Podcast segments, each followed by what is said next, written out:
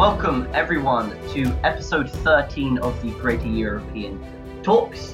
Today we are talking about news items across Western Europe and Atlantic, so that includes of course North America, Canada and all of the bordering countries of the Atlantic. Today we have one of our new editors, Dale from Canada. Do you want to say hello? Hello, I'm Dale from Canada.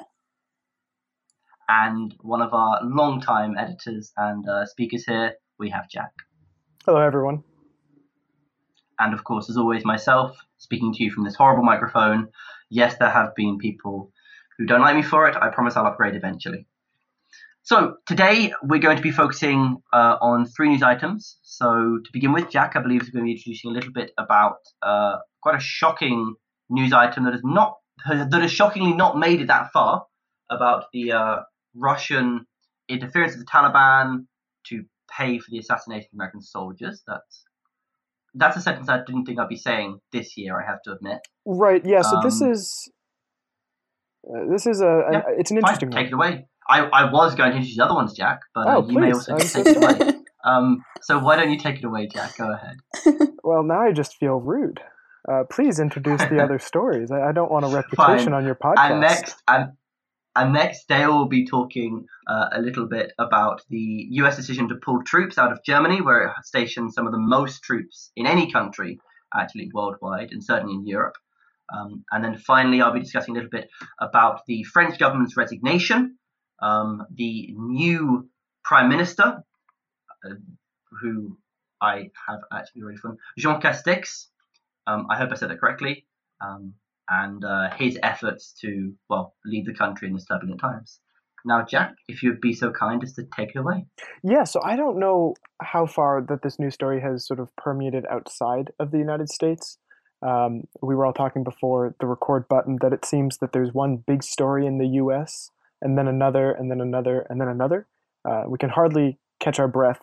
But this one was a big one. A story broke on June 26th.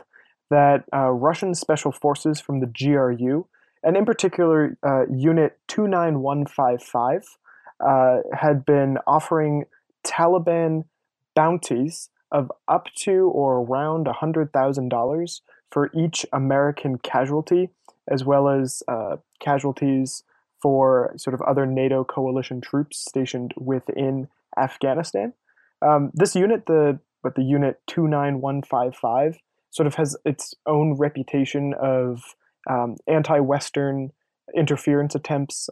They've been linked sort of substantially or in part to some of the assassination attempts that have occurred across Europe, as well as some of the more destabilizing efforts. And so what this story apparently, or what the intelligence apparently suggests from multiple sources in the US government, from the CIA, which sort of has an emphasis on human intelligence.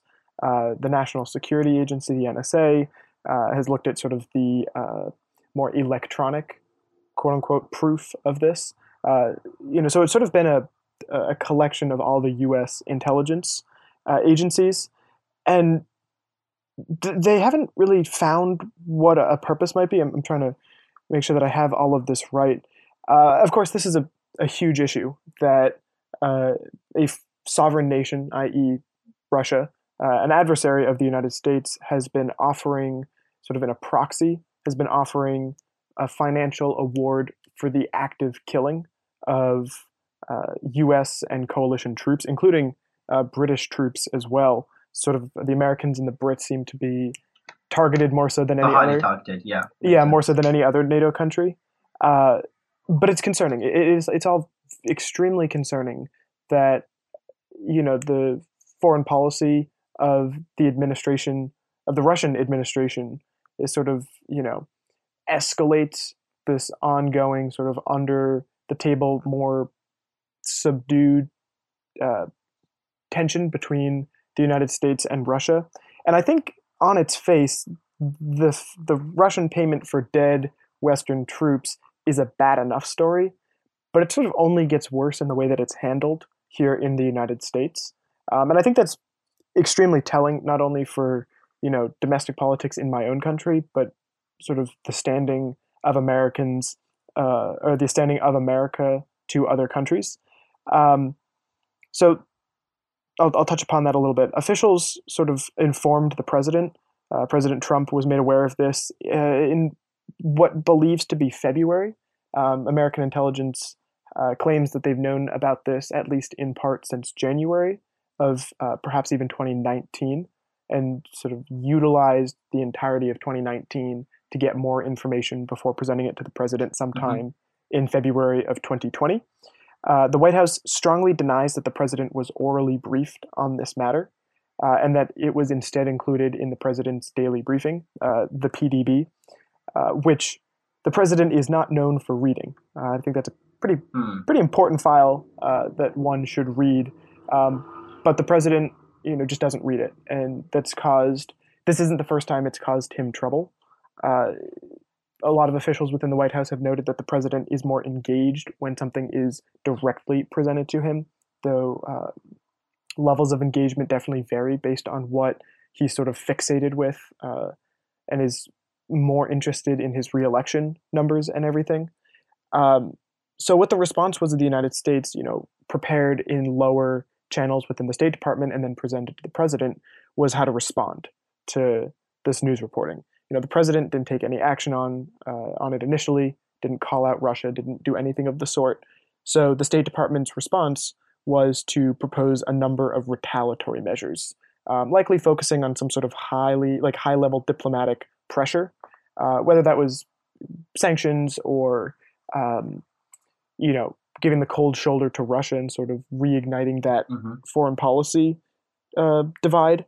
However, Trump has refused to act, and more importantly, he's actually been very soft on Russia. Secretary of State Mike Pompeo is... I'm glad you can remember the Secretary of State, considering you are taking the foreign the exam to get in there. Yeah, the lowest levels fully. We start at the ground level. But he he's sort of a hawkish policy on Russia, where Trump has historically been very soft. And as all of this has been unfolding, he's... continue to cozy up to Putin. I think most notably trying to get Russia back into the G8. And this has sort of launched Trump into his typical Trumpian defense of, well, I didn't know this information. This information wasn't presented to me. This information wasn't included in my daily briefings. So it sort of underlies a transparency crisis and a sort of, what's the word? It's sort of a fear of trust in the government, which is a loss of trust. Yeah. Yeah. There's what can be believed, because you have the intelligence agency saying, no, we did present this, or we at least put it in writing, not only in the PDB, but in other sort of interagency material. Yeah. So, sort of as the story is broke, are you going to jump in with a question or? Oh yeah. I was just, if it's okay. Yeah. I mean, how widespread has this been, as the investigation shown so far, in Afghanistan? Have they seen it elsewhere as well? Or is it a small case? I mean, the fact that it happens at all, of course, is an issue. Right. But is this now one of Russia's new hybrid methods of warfare, or is there any understanding of that? I liken it, and I haven't seen any reporting sort of saying one way or the other, but they sort of liken it to Russia's overall strategy of trying to undermine its adversaries and to undermine the West, and connecting it to the dots of the meddling in the Ukrainian elections in 2015, 2016. Of course, the Russian interference in the 2016 election. And this is just sort of seen as a piece of a larger puzzle that Afghanistan... even in the Soviet days, is of Russian interest. This comes at the heels or after the heels of the American Taliban ceasefire and peace negotiations. The Taliban sort of officially claimed that they haven't fired upon American troops. That's a good point. Yeah, what has been response from the ground? Really? Right. The Taliban seems to say, we're doing everything by the books. The peace deal that they had. I mean, to the extent that a non-state actor. Well, we are committing war crimes by the books, I must say. We don't take Russian money to do so. Exactly. And they're sort of trying to, you know, if it's even possible, take the moral high ground and say, you know, hey, remember in February? Oh, that's a fun one. Well, moral high ground. Again, it's all in context, but they claimed that, you know, because they reached a ceasefire and a peace deal in February that, you know, prevents them or sort of they've given their word that they won't commit, they won't target American troops, then they're not going to. The coronavirus is also sort of has an aspect of this. American activity has pretty much remained on their bases, so American troops aren't going outside of the walls of their bases to do community outreach or patrols or whatever it is they do sort of on off base on the ground, which again limits their exposure to, you know, Taliban or some other mercenary group looking for, you know, $100,000. And sort of as each day the stories, you know, from the 26th of June to now, every day there's a new part of the puzzle that's revealed. It looks like that about in 2019, 20 Americans were killed in total in Afghanistan, which is just heartbreaking at any number. But they've sort of, the Pentagon and the intelligence agencies have not narrowed it down, but are interested in the deaths of three individuals who were killed in a truck bomb sometime in, I don't have the exact date, but sometime in 2019. That they think they can link the deaths of, I believe it was 2 Marines and a member of the Army, that they can use financial data between a GRU-linked like bank account with a Taliban-linked account through this Afghani middleman who has since fled the country and is now likely in Russia, as well as they've been able to raid certain Taliban compounds and have discovered large amounts of cash. You know, the Taliban isn't necessarily known for keeping handfuls of cash around, especially large trove, which kind of points to, you know, maybe there's more, maybe the intelligence agencies are onto something, and they've been able to kind of connect all these dots to, you know, hurl this accusation that Russian GRU units are behind American bounties. Of course, the Trump administration doesn't like this. You know, one, it makes the American president look extremely weak. It's just a whole, and the denials make it even worse. So I think today a memo was sent around, or maybe it was yesterday, was sent around saying, yeah, you know, the intelligence agencies can sort of somewhat confirm Russian involvement, that part of the puzzle is sort of, it's a constant. However, you know, they're claiming that the accuracy of the initial intelligence reports are sort of medium accurate at best, which kind of poses its own dangers of making this issue a political issue, that, you know, it turns into a red or blue issue in terms of, you know, and you have the 2020 election coming up. So, you know, the next steps are going to be extremely perilous. You already have the presumptive Democratic presidential nominee sort of out on the attack. You know, other Democratic candidates, and to some extent, I think you'll see moderate Republicans as well, of, you know, calling this a gross dereliction of duty from the American president, who is the commander in chief, the highest officer. So I think moving forward, it's going to be very interesting to watch to see if this issue becomes political, because it shouldn't. It should be about how can the American government, how can the British government, how can NATO in general ensure that its troops are protected to carry out, you know, stabilizing missions? Yeah, I see. Yeah, it's quite an interesting one. I guess, Dale, is there any kind of question or comment you wanna add to it? I just think it's really interesting to view any outward and direct action of the U.S. president, and especially on a topic like this, which whenever you're involving the military and the troops, you really have a lot of emotional connection from the public, and actions that may put troops in danger or not protecting them the way I feel that the administration of the United States wishes to just claim that they look after their troops and their troops are the heroes. And if it's seen that the United States is not taking proper care of their troops or not taking care to mitigate risks, that'll just have implications on the election and anything we see, especially over this summer, is going to have big impacts on voter turnout and voter decisions. Right. And you've seen this president attack, demonstrators who kneel during the national anthem or, burn the flag, which is legal within the United States. The Supreme Court from Vietnam War establishes that it is protected by the First Amendment.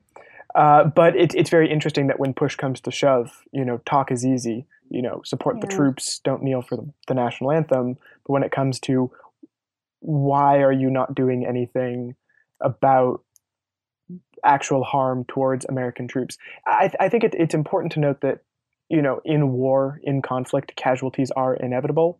It's just sort of, it's, of course, it's a reality of war. But I think when a main adversary is active, a non-involved main adversary is looking to, put American troops in harm's way and sort of going out of their way to do so. I mean, the Afghan government and the U.S. government have long accused Russia of funneling small arms and sort of to the Taliban, right, and sort of like operational. I mean, they have been since 1960s, right? It's not something new. It's sort of a reality of the conflict that's been going on there, sort of post-colonialism and everything. But this is a new aspect and a dangerous aspect, nevertheless. Mm-hmm. Mm-hmm. Interesting. Okay. Yeah. Well, thank you very much. Yeah. So, next, also related to the US military for that matter, although a little more focused in Europe. Dale, do you want to just briefly introduce a little bit about the topic? Sure. And then we'll open up for discussion.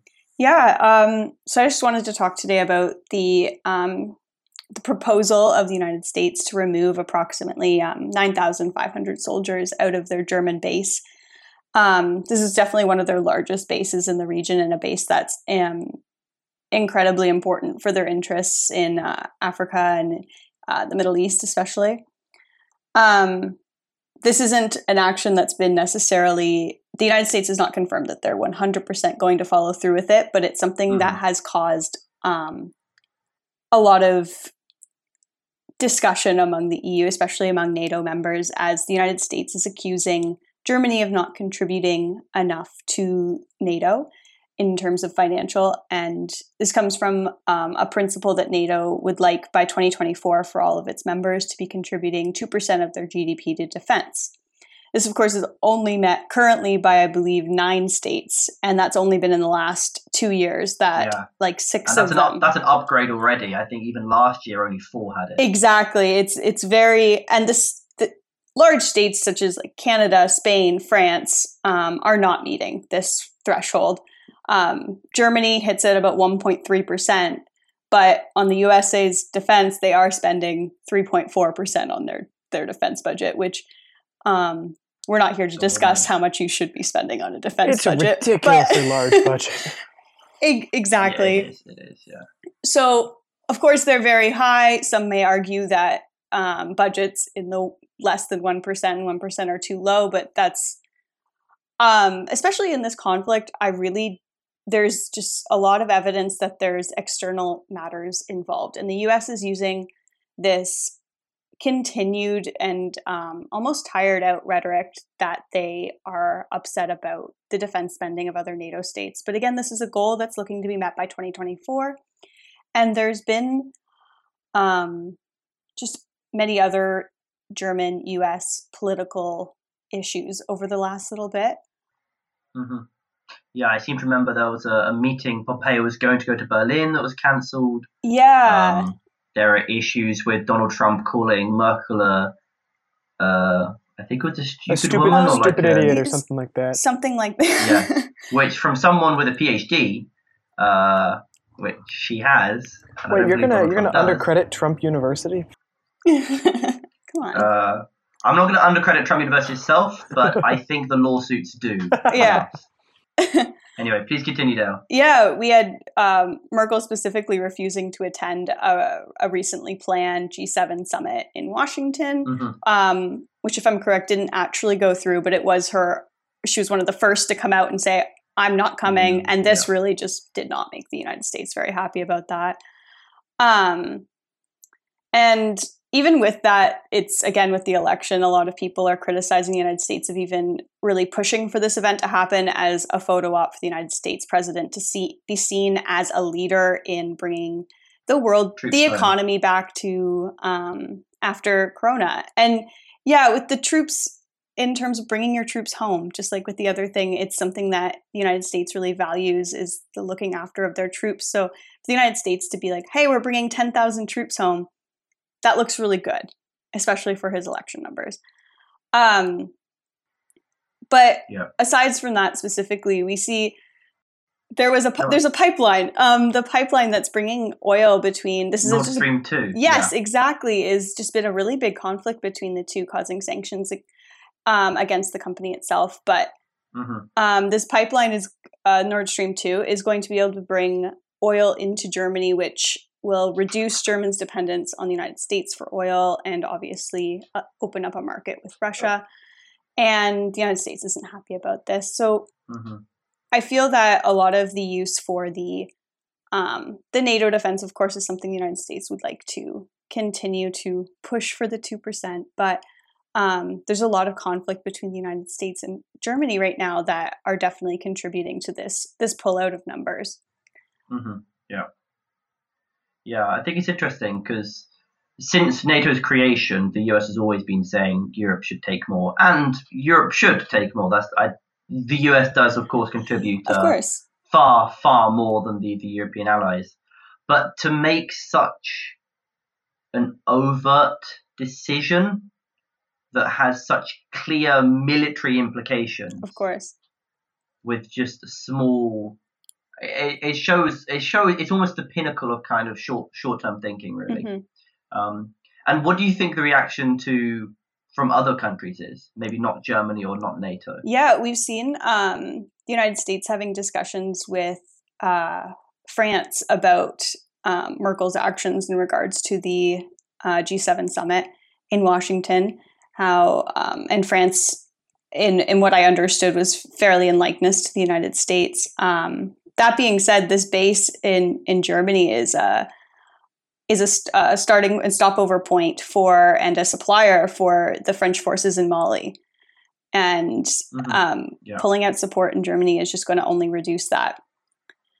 And do you think Russia also sees it as kind of a sign for them succeeding? Yeah, Russia definitely will view this as a win, and Poland's also established that they see this as a win in terms of they're hoping that if the United States is pulling out of Germany, maybe they'll move into Poland, increase. And like the Baltic security situation right now is something that's definitely we're going to see as an issue in the next year or so. And Poland is getting nervous about the growing Russian influence. And I think that Poland sees the possibility for the United States troops to move in and help them. That being said, of course, if it's an election thing, it'd be very useless for the United States to say, we're just going to move our troops somewhere else. That obviously... It highlights...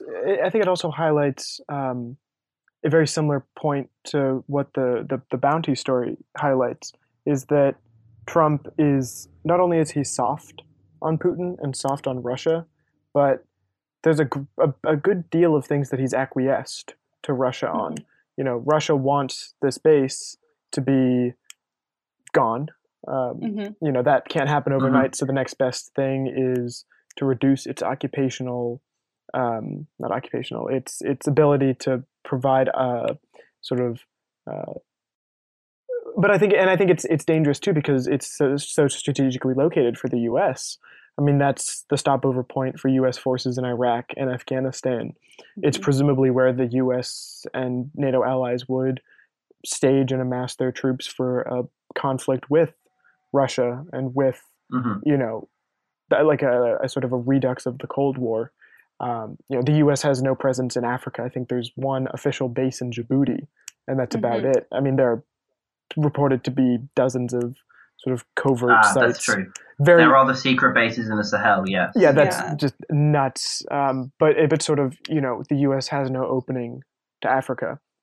I think to your point, Dale, about painting this as an election thing, I push back on that a little bit, because when politicians talk about bringing the troops home, it's more so done, you know, bringing them home from danger, bringing them home from Afghanistan or Iraq or, you know, multilateral. Well, Syria, such as Trump. Yeah. Syria, yeah, exactly. Trump did, yeah. I mean, yeah, there's certainly, I think how it can be spun, I think you're right more broadly that it can be spun for an election piece. Yeah, of course. But I think the president will try and spin it for his reelection as America first, in terms of we need to focus.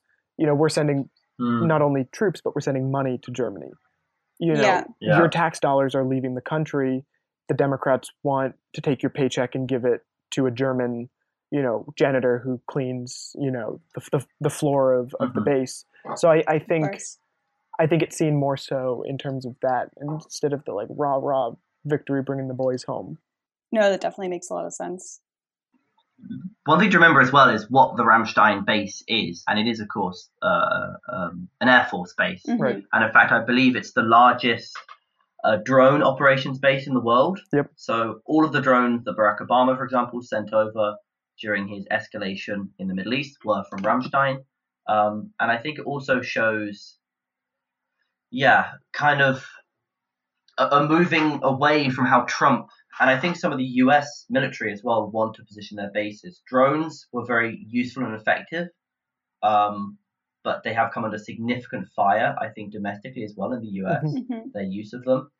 The fact that they are actually almost illegal in some respects with how they use it with automatic triggering. And I think that's also a viewpoint of it. It's them kind of moving away from that a little bit. And one thing to mention as well is the fact that they're not the only ones. Last year, the British finally pulled out all of their troops from Germany. We've had troops stationed in Germany since, 1945, during the occupation. And last year, we pulled out the troops as well. So it could also be seen in that context as just a continuation of that. I don't think it is, but these are things I think the military, the US officials themselves discussing this are going to be thinking, A, where do we want these troops? The troops aren't being fired. No. Like they're not no longer part of the US military. They'll be put somewhere else. Mm-hmm. And the question is really, does this show a larger viewpoint of how the US military is being remade? We know that there are significant happenings now with the US restructuring of their divisions. Mm-hmm. Is this just a part of it? If it is, then I think we can all say it was either badly timed and or badly communicated, and probably both. But I think there are also actual strategic reasons for it to do so. I think, on those strategic reasons, I think you would see under normal circumstances, I think you would see the base closure, or, you know, it might indicate reduction and then eventual closure for, you know, as maybe a harbinger of the winding down of U.S. involvement in Afghanistan and Iraq. Because in addition to being a drone operations base, if I'm not mistaken, that Air Force base has the largest like military hospital outside of the U.S. Yes, when the troops were during the Iraq invasion, the first stage where they got back was Ramstein. Treatment in Germany because it's the closest. Yeah. It's the closest facility, and the U.S. no longer maintains its hospital ships for war. But nor are they going to invest in, you know, state-of-the-art medical facilities in whichever conflict zone.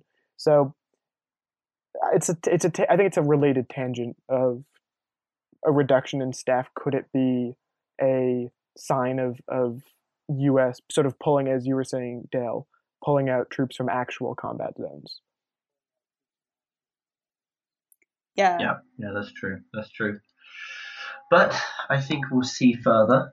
Any final comments you want to make, Dale or Jack?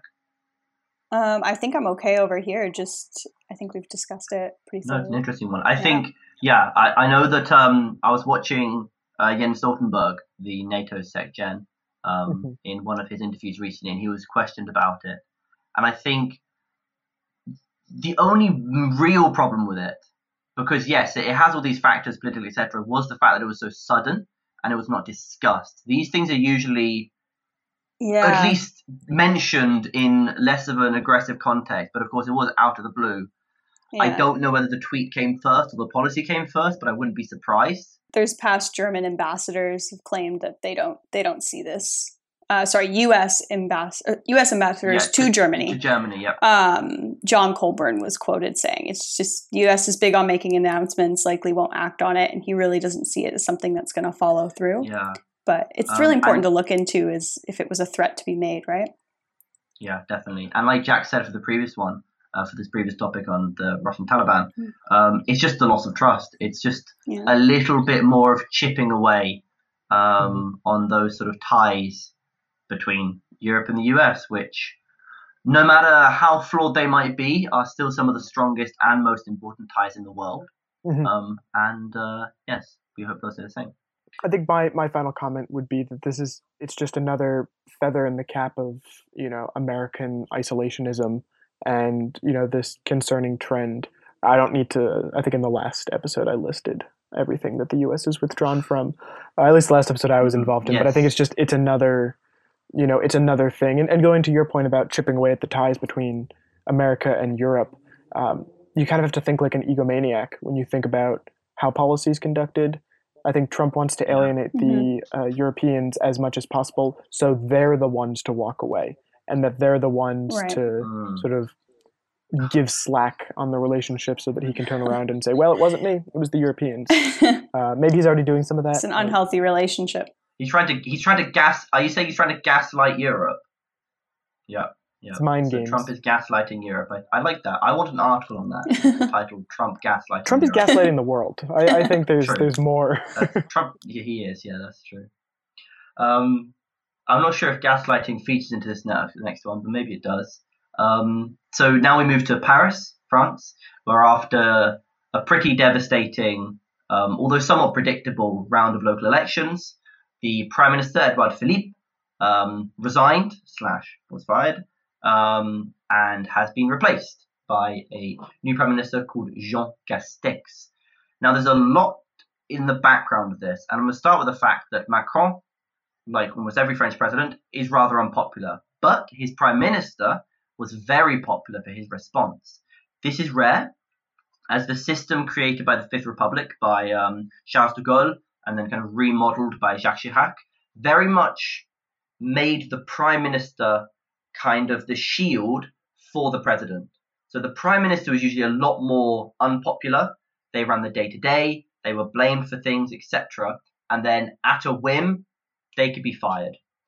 In fact, out of all of the presidents who have been part of the Fifth Republic, only one has stuck with a single prime minister throughout the whole time, and that is Nicolas Sarkozy, with François Fillon, who is now under investigation for very serious matters relating to paying his wife. But nevertheless, it's quite common, usually, for the prime minister to be unpopular, something goes wrong, fire him, and move on. And in many cases, this seems similar. However, as I said, Edouard Philippe, was very popular, and the only real success in the local elections was Edouard Philippe maintaining his mayoral race in Le Havre. So you can retain multiple posts in France. It's not like other countries where it needs to be one. This was actually the only kind of major city the French retained.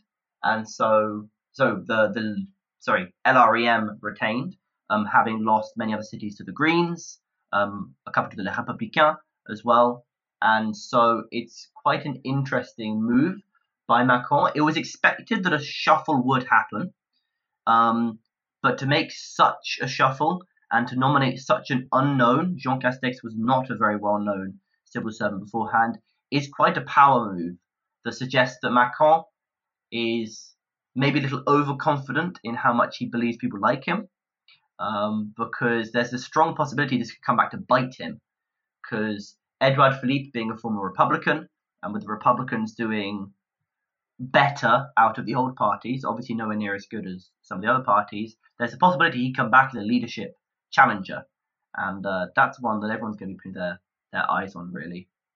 Jean Castex himself, as I mentioned, not very well known, from the south of France. His main motivation now, and kind of the reason he was nominated, he was Monsieur Déconfinement, So he ran the opening up of France, which has been seen as rather a success for the French. And he has worked for a long time in the Elysie, the palace. He worked with Nicolas Sarkozy, which is one of the reasons he wasn't favoured earlier. And so it's interesting to see such a man in a role. And I think Macron definitely sees him as filling in the gaps in Edouard Philippe's personality.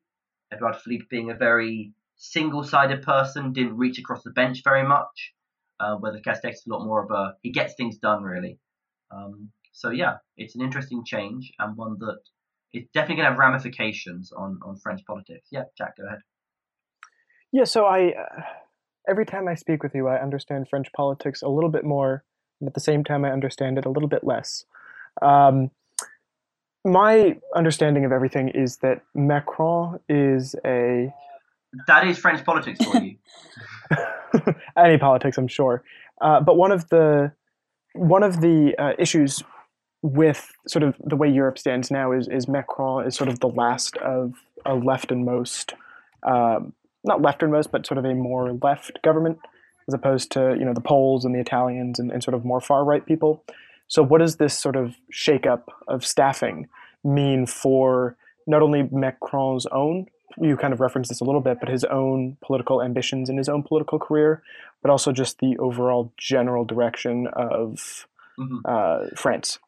That's a very good point. So I would say that one of the reasons Macron has been so unpopular recently for the public is because of his slow shift to the right. And I think many now do see him as a centre-right candidate. Interesting. Indeed, because they were always going to be the harder voters to convince to vote for a centrist party.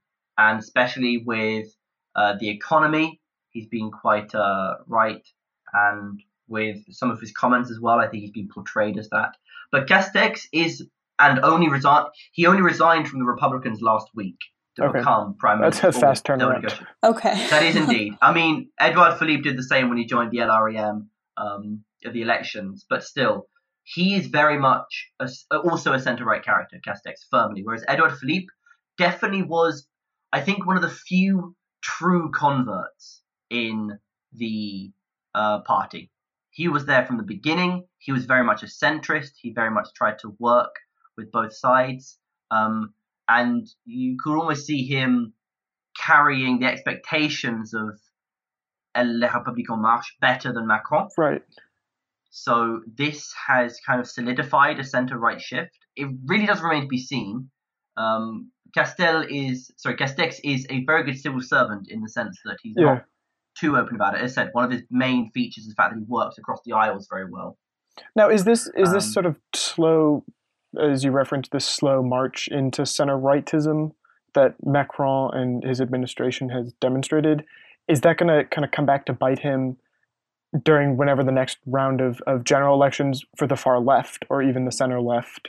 You know, is he, at least maybe not the, I'm sure there are people that he knows he'll never convince way out on both the far right and the far left, but some of those more center-left people and parties and positions maybe that voted for him initially, you know, is there something that's going to fill that vacuum, I guess, is my question.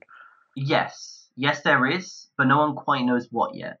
What's interesting to see, and this is also important to know a little bit of sort of the wider idea, is the main competitor to Macron was, of course, the nationalists, the far right in that sense. And they fared quite badly in the local elections, to everyone's surprise. Interesting. Everyone was certain that they would triumph over LREM and suddenly Marie would become the most favoured. But no, they did quite badly. The Greens, for example, had one of their biggest surges in their history. Good for them. And it's possible they might even mirror some of the accomplishments by the Germans and the Austrians. Interesting. And maybe they will become one of the new sort of centre-left groups. That's way too early to tell. But if there was one party I say that could, I would say it's the Greens.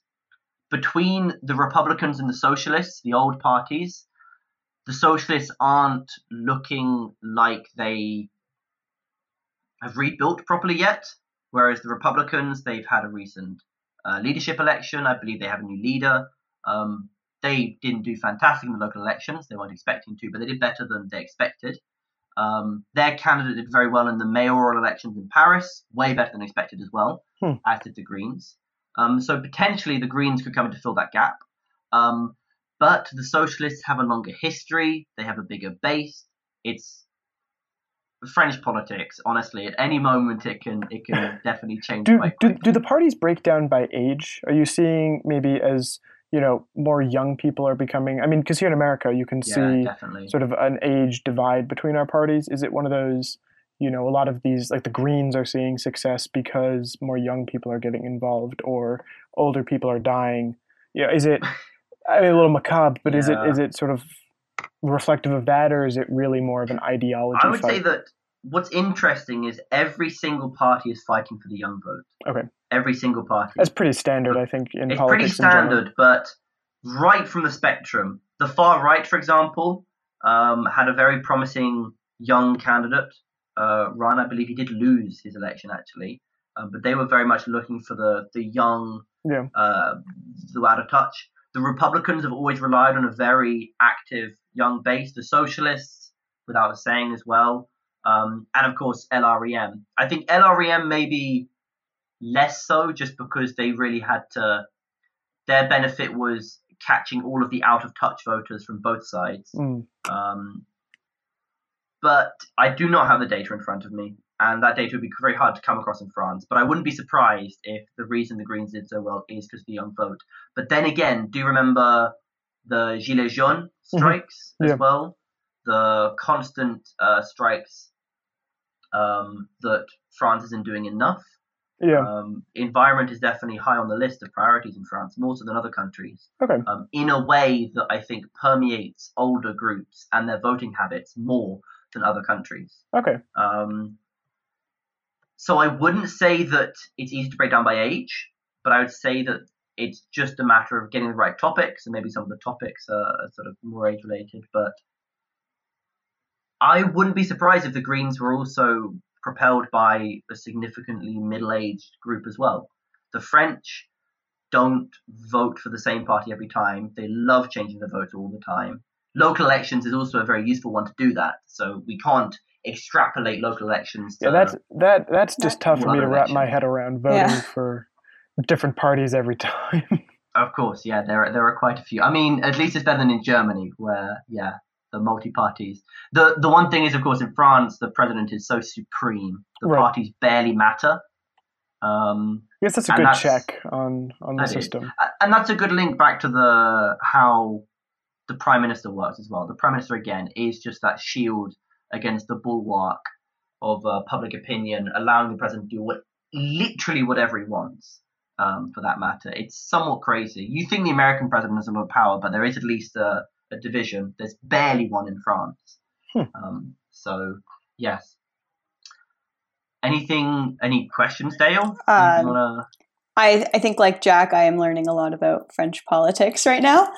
I definitely think it's the concept of earning new votes based on topics every year rather than isolating specific demographics, as we see in the United States and even in Canadian politics, is definitely not something I have a lot of experience with. But I can see how that would make a big difference in campaigns and such. Yeah, that makes sense. And I guess in terms of other figures, like the mayor of Paris winning as well, Anne Hidalgo, who was a very controversial figure, but she's still, I think, one of the strongest politicians in France.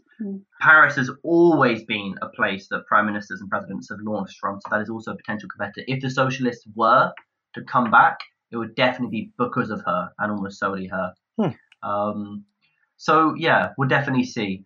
I would say to have gone beyond the politics of the president of France is rare. So if you're feeling confused, listeners, or indeed Dale and Jack, about the role of the prime minister, it's very common. It's very common to be quite confused about that, because, it gets into aspects of politics that are just quite shady.